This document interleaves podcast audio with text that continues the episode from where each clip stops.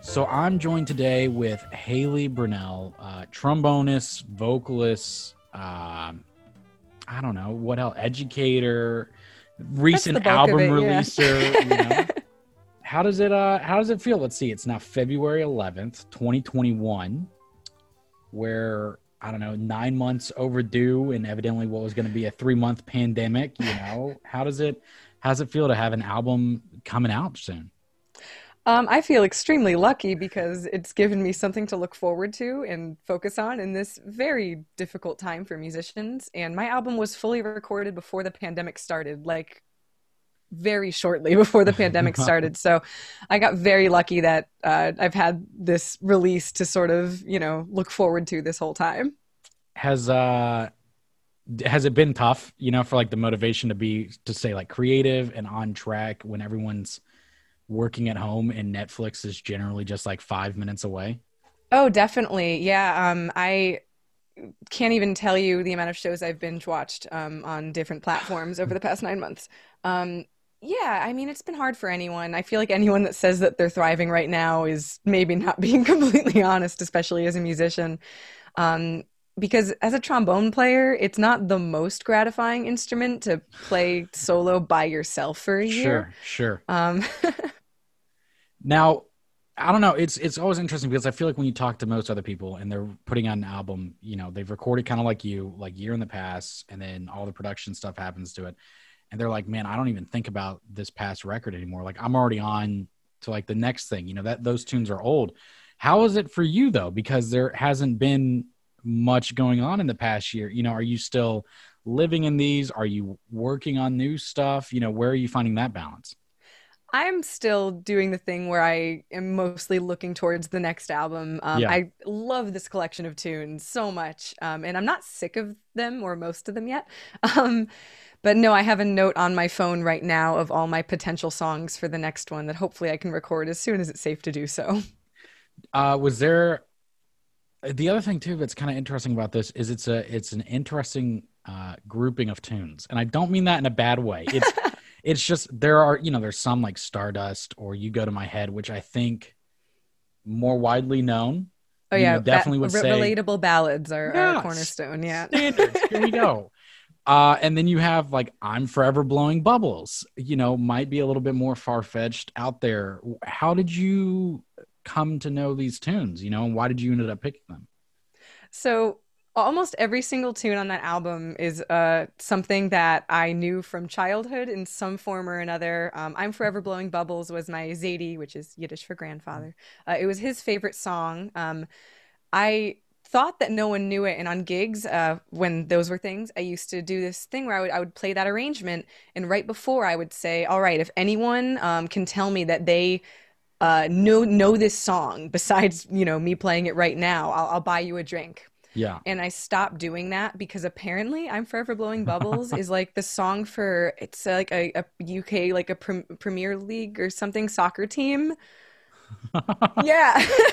So anyway sorry that was my little anecdote. But most of the songs uh yeah they're they're songs from my childhood. Uh, i'm forever blowing bubbles has that connection with my grandfather orange colored sky. I remember a story of my gram and my dad singing it. My dad doesn't remember that story, but apparently it had a great impact on me. Um, and yeah, uh, there are a lot of songs that might seem obscure to others, but I just hold so near and dear. That's wild. Yeah, I'm. I just looked it up right now. Not that I did not believe you, but it's it's so you know you watch like Premier League soccer and they all like break out into these chants mm-hmm. and whatnot. But yeah, West Ham. It's one yes, of the one of the songs, that's it. and it's Okay, cool. I mean, that's cool. That's yeah, awesome. but it was just so funny because I had like a guy started singing along. I was like, no way on this gig. I thought he was messing with me. Man, that's yeah, that's the coolest way to do it, and it's so interesting that like these are the songs from your childhood because so many people have wildly different childhoods. I mean, I grew up, you know, with my mom, love with Shania Twain, you know, and then you have other people that are like James Brown or Earth, Wind, and Fire and whatnot. But this was kind of, you know, in your wheelhouse. You know, did you? how did it kind of feel then when you went back and like decided you were going to do the thing you know i'm going to be a jazz musician that's going to be me i'm going to learn this stuff and then you learn that like oh this music ties into that like naturally and this is like real easy connection yeah and uh, to be fair i never really felt like i was returning to that those ideals it was always kind of there because i started gigging with my dad when i was 12 oh um, okay uh, actually on on drums which is hilarious to me to to think back on um, but yeah, and, and we we did a mix of things because I don't want to say that I grew up just with songs from the 20s through 40s. That was a lot of it, but you know, my my dad is the biggest Beatles fan you've ever met, knows all the things. My mom likes the Ramones and uh, John Mayer, and and but uh, jazz was always kind of that through line. So I kind of never felt like I left these tunes. Sure. um, so I that's why this album felt like it came together pretty easily just because they had been buzzing around my head for so long. I didn't feel like there had to be like this big like return and realization. It was just kind of always there. Now, when you write, do you? Because I feel um, with a lot of the people that are like like the younger generation, you know, in college and whatnot, they uh, often are just trying to go like as modern as modern can be, you know, and and all of these different influences and like want to be the next Robert Glasper, mm. like et cetera, et cetera. Do you, when you write and arrange, do you find yourself leaning more towards the way that this harmony was functioning and the way that like the you know the the through composed but not through composed balance of these or or how do you see that coming out in you know your originals and what you're doing I mean, you kind of hit the nail on the head. I'm very based in, you know, traditional 40s, especially um, harmony and arranging styles. I love being influenced by by big band arranging. I, I love shout sections. Um, I love taking just original functional harmony and adding in just really swinging backgrounds. Um, I I went to Temple University, and uh, Temple is really rooted in in the like tradition of jazz and doesn't have an overly modern program. Some some students do it, but that's just not the style of the program. A lot of bebop um, sure, based sure. things, especially in, in Philly. Um, but uh, yeah, it's my arranging. I, I just kind of want to honor the original tunes and put my own voice in. Um, I did the thing in college where I tried to write overly complicated modern sounding things, and it yeah. just wasn't me, and it never sounded good. yeah, but I feel like I don't know. I think to a degree besides some people you know like chick corea excluded you you kind of have to figure that out you know you got to go too far and then walk it back some you know to find like the happy balance in between totally i was actually just revisiting old arrangements i made in college and I feel so bad for anyone that had to play when I was figuring out that too far. Yes. This one arrangement of anything goes that there's like a different slash chord on every like uh, every melody note. It's the worst thing I've ever seen. oh my gosh, I, I had that. I pulled up a big band arrangement the other day, and it was like, why did I try to write this in this time signature? It was so much easier to do something else. But that's wild. So then you got the album coming out you know you're you're you're trying to stay afloat during covid stay positive or whatnot. Boom sarah vaughan international jazz vocalist competition comes around. Uh so how do we do this progression you know because we start talking about you gig at first on drums. Yeah. And then you go to co- i'm assuming you started middle school or high school playing trombone. Mm-hmm. you know you go to college you keep playing trombone and then you know you're like oh i'm also going to go do this great vocal competition and do great at it. Like where did where does this all balance out?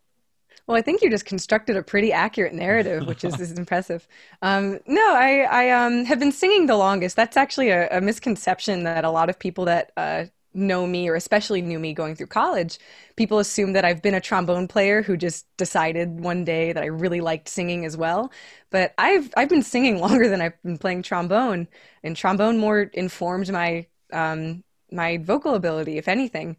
Um, the drums thing is funny. I took drum lessons for six years. That was I started before trombone. Um, and I am terrible now. I, I actually I teach um, I teach middle school band part time, and I teach be, like beginning and intermediate drummers, and I that's as much as my ability is. Can play a mean paradiddle. You're right, right, um, right.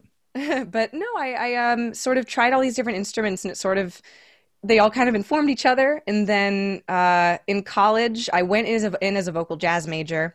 Immediately switched to jazz trombone, although I couldn't improvise. I was really bad on trombone, at least at improvising. But I got into the big band, so they let me switch majors without auditioning for jazz trombone, and I felt like I had tricked someone. Oh, definitely did. Definitely did. We've all done that at some point in time now. Yeah, and um, so I and then I switched to the jazz trombone major. Um, in a vocal, I was kind of not considered a vocalist so much. I, I, I kept it on the on the down low. Um, and late in college, I auditioned for the Sarah Vaughan competition at some point and didn't get past the first round. Um, and this time I, I, submitted just some recordings I had pre COVID, and I guess it was what they wanted at this point, and I'm a lot better than I was in college. Um, but but yeah, I don't know if that answered your question. I no, just kind of talked. it did. No, it did. It did. But like, was it? So okay, I guess where did trombone come from? Was that just the instrument that you picked to like get into the band class in school, or like oh, how did gotcha. that love come from? Um, so I actually was just talking about this on a, another brass centric podcast. Um, but uh, I did not want to play trombone originally. Okay. Um, yeah, I wanted to play in fifth grade when we, or end of fourth grade when we did the instrument petting zoo. I wanted to play French horn because um, mm. I thought all the windy tubes were really cool. Um, they didn't have a French horn in the instrument petting zoo, so I said, okay, I want to play euphonium. It looks like the same thing. There's tubes. Right. Um, and I went home and told my family. My brother, who is six years older than me and played tenor sax, said, no, no, no, don't play euphonium. You can't be in jazz band. Um, well, there's that one um, Freddie Hubbard album. Um, anyway, um, with the jazz euphonium. the jazz euphonium. Yeah, yeah, I remember they record Crisis. So that with anyway. Um, but uh, yeah, and I my brother said trombone takes the same mouthpiece, so you should play trombone.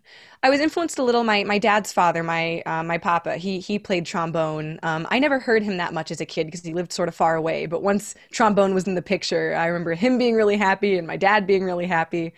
But uh, yeah, it was very much something that I hadn't really thought of until my brother, who I loved and tried to impress all the time, said, "You should play that." was there ever um, a question for you if music was going to be the main thing, or is that just kind of like a given, given like the rest of your upbringing and whatnot? It's pretty much always been the thing I knew I was going to do. I, I, well, I thought I was going to be a, a, music teacher primarily, like a full time general music, like little kids, um, sure. which I, I actually did for a couple years out of college part time, and I like, but it's not my my thing as much as I thought it would be. Um, but yeah, ever since I think when I was nine, I said I wanted to be a music teacher, and it kind of stuck that I would do music. I think there was one year in like seventh grade that I said I wanted to be a hematologist because I saw it mentioned on House. But besides that, right, right, right, the real classic uh, career inspirations from the TV show House. Oh yes, of course. well, you know that's interesting. Like that's awesome. Did you ever feel um like you couldn't do it? You know, like would your if if you hadn't gone into it, you know, and like let's say you were a hematologist. Like would you have been okay putting it away though? Or would it have still been a side thing for you you know? Because I've, it feels like you have such a strong like family roots in music. And it's just like there was no getting away from it even if you wanted to. Yeah, it would have always been there. Um, it's funny if you say I, I, if I question that I'm able to do this, and it's like, oh, like once a month or so. but if you're not doing that, like, are you really trying to do it? Like, if you don't hate what you're doing at the same time, are we really progressing? Exactly. Yeah, you have to that that uh, nice level of self-loathing, you know, has yeah, to be there. absolutely. to be an artist. How do you how do you balance that out? Because I think everyone goes through this stage, especially maybe while you're working on a first album, where it's just that infamous question of like, am I ready for this? You know, or like, why am I doing this? You know, when like Dick Oatts teaches down the road, or you know, uh, Terrell Stafford, or ex- insert any name of another musician here. You know. Yeah, and it's well, it's funny you say that because my this is a serious answer. My real answer is some days I don't overcome that thought. Some days right. are just like you know I. I have a really hard time, and the imposter syndrome is really real. Um, the you know all those feelings, but at the end of the day, I think I think about how much joy I get um, from doing what I'm doing, and I have to pare it down and just I tell myself, and I have my friends tell me, my boyfriend tells me that uh, you know because we all rely on other people too, right? Um, that what I'm doing brings joy to at someone at some point. Right. Um, so the fact that I can feel the joy within myself and know for a fact that at least someone out there is really enjoying what I'm doing, that's what keeps me going. Man, that's that's an awesome way to to view it, you know, because I think some people honestly just get to the point where it's like, screw it, you know, like I'm I just gotta. But to think of it from that perspective is probably healthier. You know, it's probably a little bit more sound and whatnot. Well, we'll see. You know, I mean, yeah, have, a, have a long way to go. Sure. so, you know, you do this record. Um, I don't know. I guess the easy part was over like a year ago. Just play the tunes, record the tunes.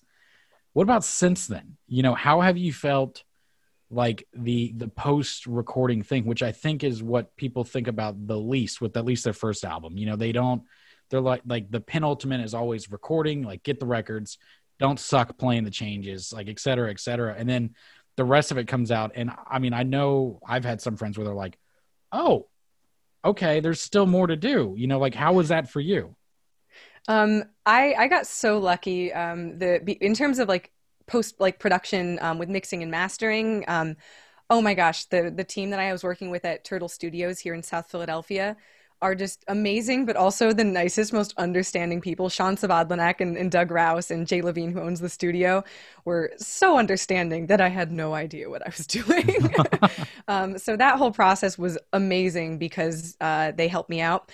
I uh, wish I had thought about beforehand all of the additional costs that come sure. after recording. Um, sure so that that was a, a fun thing that now I know. I am never recording an album of all um, tunes I have to buy rights to ever again. yeah, contrafacts. They're a wonderful thing. Oh my gosh. Yeah, it's no one warned me I, how expensive.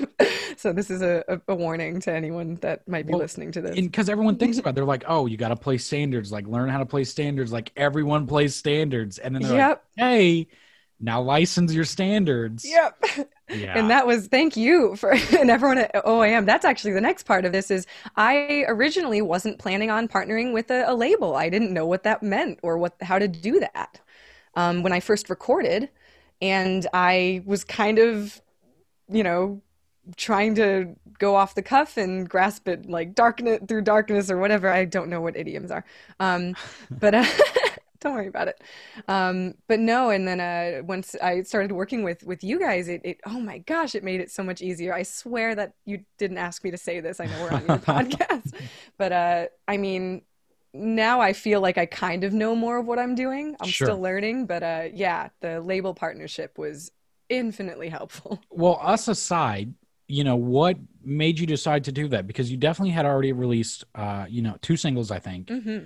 And I know a lot of friends that just think about it and they go, "Well, man, it's my first album. Like, I'm not, I'm not gonna get in downbeat five stars. Or like, I can just put it out myself. There's, you know, Bandcamp, TuneCore, all these other things out there now where you can e- very easily release music.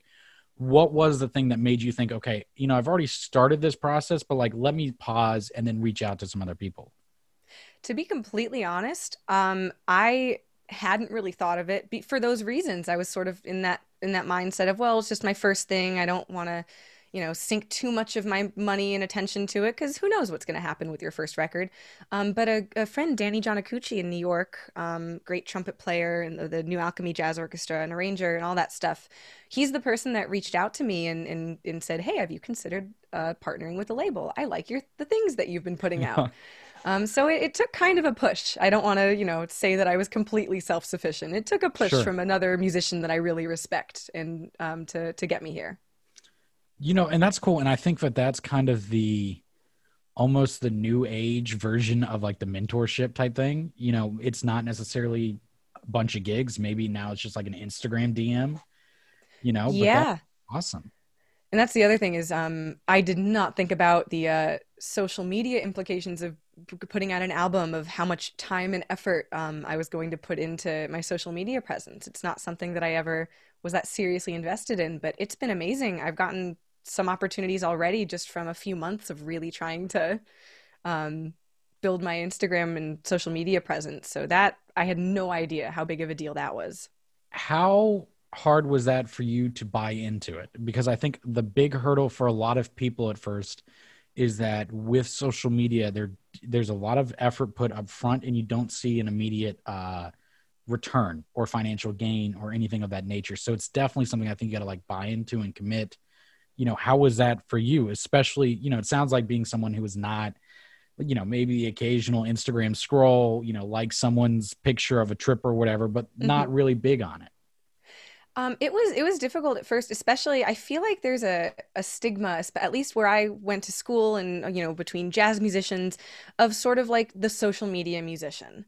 Sure. Um, there, there can be that stigma. I remember like people would judge others for even using hashtags mm. that it you know was cheesy or it's uh oh gosh is it bill evans that had the quote about like if you're shedding really hard in a closet someday someone will open the door like is, i forget and i'm blanking yeah or the music like if you take care of the music the music will take care of you you know yeah like, that sort of those tropes yeah. which i want to be true but in this day and age with how oversaturated the market is oh man that's you'd have to be very lucky to to not put yourself out there at all um, and and get discovered.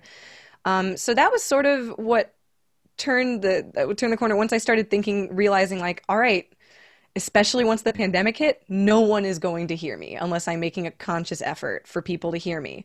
Right. And I started treating social media more like um, a part of my job um, of it's my responsibility to put myself out there creatively and i try to be as authentic as possible um, but that's what helped me was when i started to and it was phrased to me i think honestly probably you or, or nick were one of the first people that really helped you know put it into that context of um, you know this is something you have to schedule time for and, and it treating it like a part of my work really helped a lot with uh, getting over that hurdle of that I knew it was going to take a while for the return, but it's starting to happen.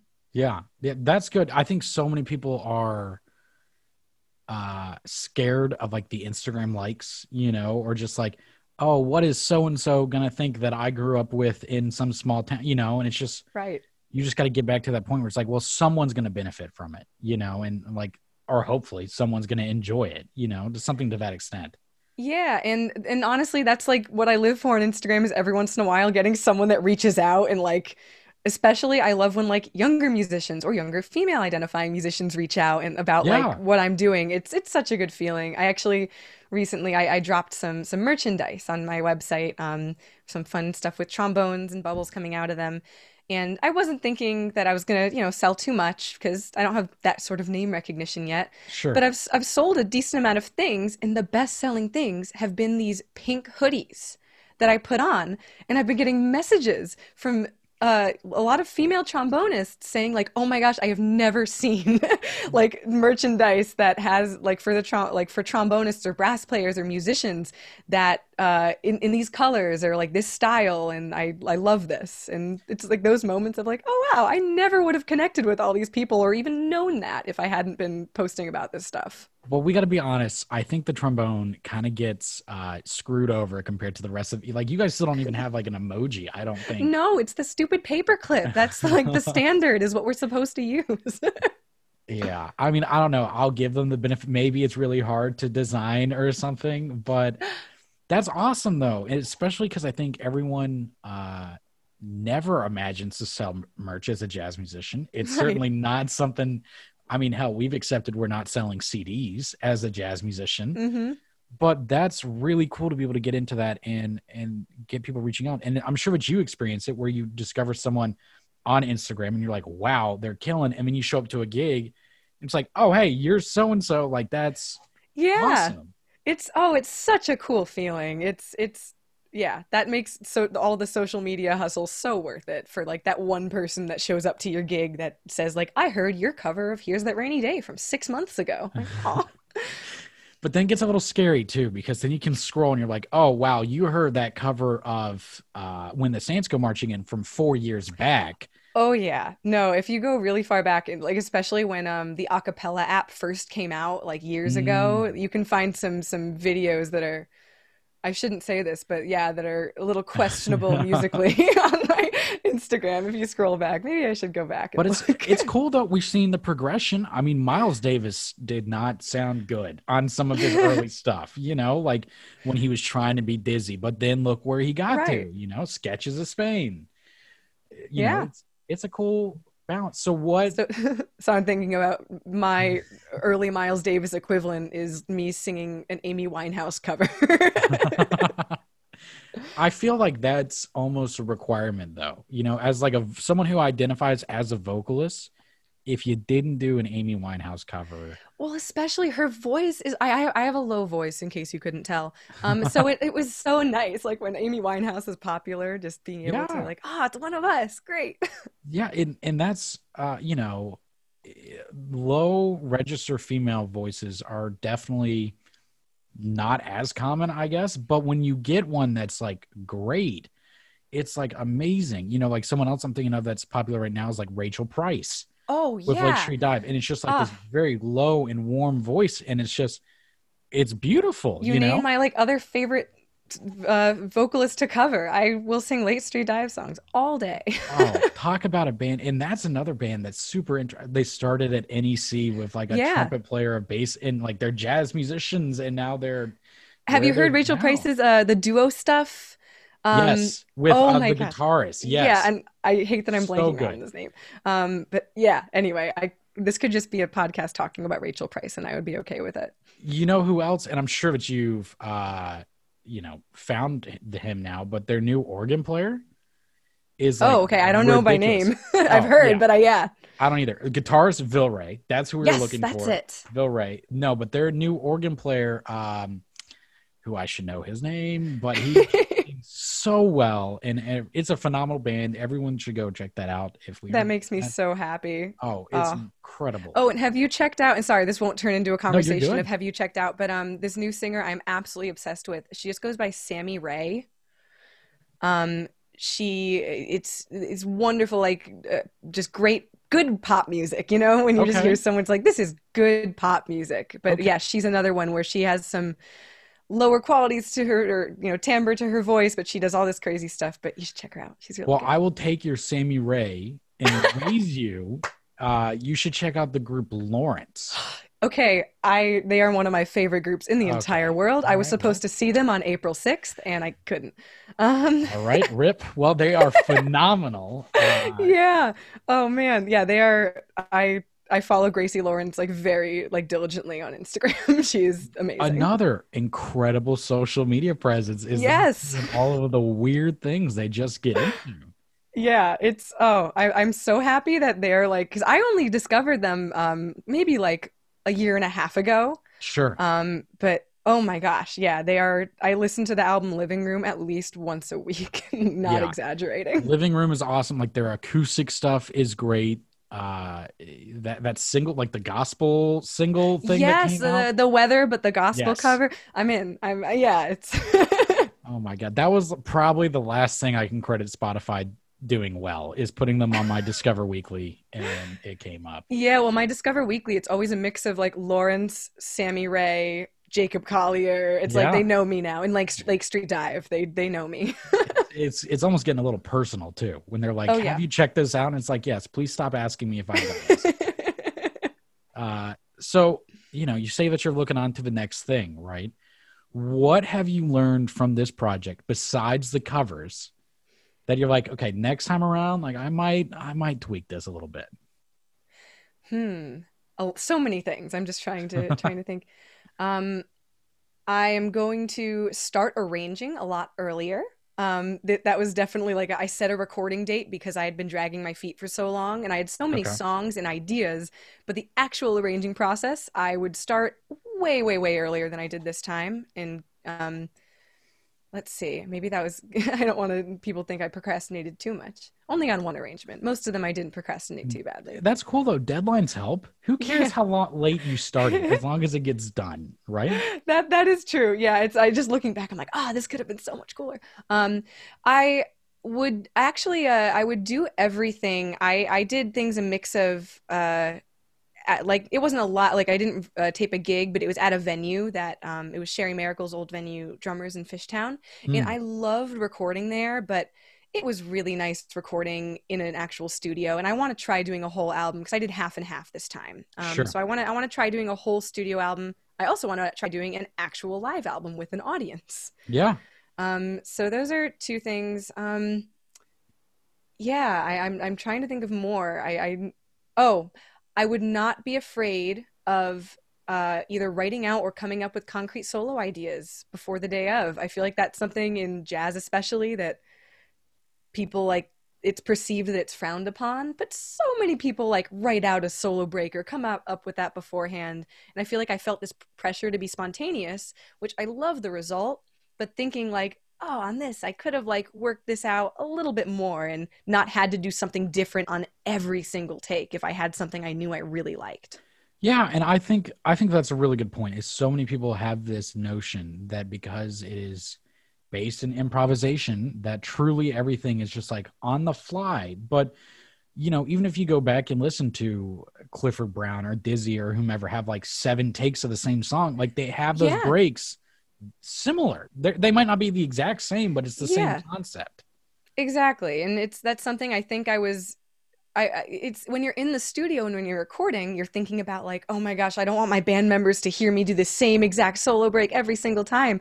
But then you run into that frustrating thing of, oh, I loved this thing I did in the solo, but I only did it once and it wasn't on a really overall good take. So, okay, I guess I won't get to use it.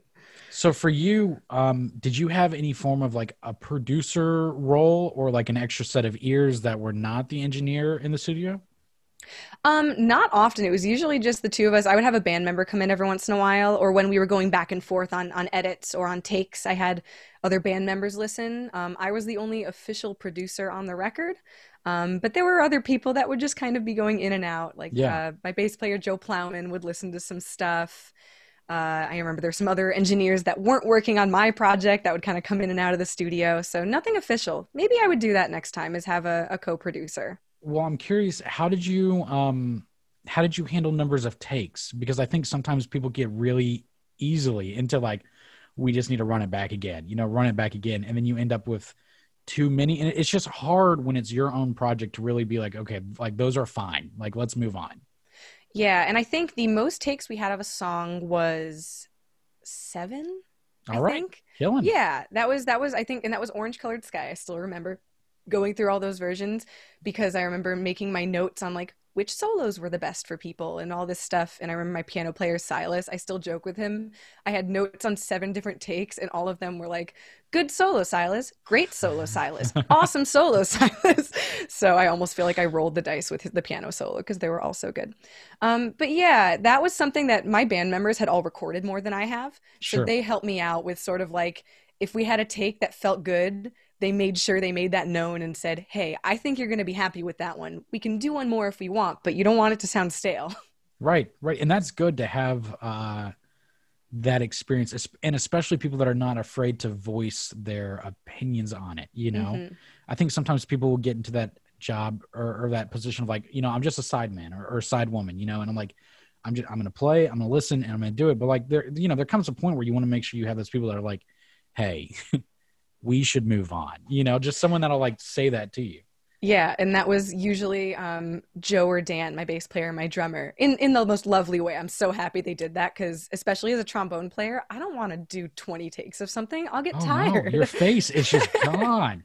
that like, is we're always not like saxophone players. Yeah, that's that's always my mark of like I can tell when a like a, a student, an engineer, or a producer has worked a lot with horns or with brass players if they like take things in chunks or if they like leave breaks. But the worst is like if you're recording horn parts and they're like, nah, just read the whole chart down. Nah, just read the whole chart down. Nah, oh. just read it down. yeah, it's wild. I know Nick will talk about it a little bit. His he's like, man, I hate the excuse of my face is tired. And I was like, sometimes your face just gets tired, Nick. I mean, maybe Nick's face doesn't get tired. I like. I would believe that. I guess Iron Man over here. I don't know, you know, what to say. So what? You know, now we're we're in February. You know, I'm sure you're practicing. I want to ask you how that's going. But like, what are you doing when you're not doing music? How are you escaping it all? You know, I know it takes up a lot of our lives, but we all got to have stuff that we can get away from it you know hobbies interests what did you last binge like what are you doing when you're not doing the trombone um well i watched three seasons of search party in three days someone the... just recommended that yeah isn't that good it's so good and it's the kind of show i'm not even going to tell you anything about it because that's okay. how i went into it i didn't even know what genre it was um right, well. and yeah it's It's amazing. But um yeah, so it, a lot of binge watching TV. Um I I love cooking, but that has gotten really boring because I live alone and it's just for myself most of the time. But I've gotten into grilling. That's been my new thing. I've had a grill, but I've always like been scared to really use What it. What have you been gotten- grilling? Um, I've gotten better at like like steaks and red meat, which is what I've always been afraid of. And I'm Okay. sorry, any vegetarians or vegans listening. Um, but uh, yeah, that's something I'm very picky about how it's cooked, so I never want to buy it because I'm like, oh, I'll waste so much money and I'll ruin it. Sure, sure, sure, sure. But uh, that's been getting good at, at that. That was actually my Thanksgiving dinner this year. It Was a big hanger steak. awesome. yeah. Awesome. Um, I uh, it's still music, but it's you know not trombone. I started picking up the electric bass Okay. um, and transcribing a lot of McCartney bass lines, which has been really fun. Um, I know that's still music, but No, I mean, it's it's something, cool I- though. and it's it's nice playing something that I don't have an expectation for myself on. Sure, sure. it's it's very freeing. Um, I have two cats, so hanging out with them. I know that sounds very sad, but they're pretty they're pretty cool. So Yeah, it's you got to do what you got to do. You know, it's cool. uh, um, yeah, I taking long aimless drives. All right, now we're getting a little bit maybe to the more sad part. You know, it's I love you don't like long aimless drives. I do like long aimless drives, but it's just you know the the progression of it. It's like, oh hey, I, I binge watch some TV. Like I learned how to cook red meat, and then like I hang out with my cats and drive aimlessly. You know, it's just the direction of it. You, you got a oh no. A little bit I of an upswing. All right. All right, I didn't even think about that. Um, and I have been uh, decorating my apartment. That's There you go, right? there you go. Right, and right, on, right. And on the happy note. Amazon shopping, Target shopping, new things on the on the up and up. What about this? What was the last book that you read? Um, the last book that I read. Um, oh, I'm reading. Oh, well, I didn't finish it yet, but I'm reading Busy Philipps' autobiography.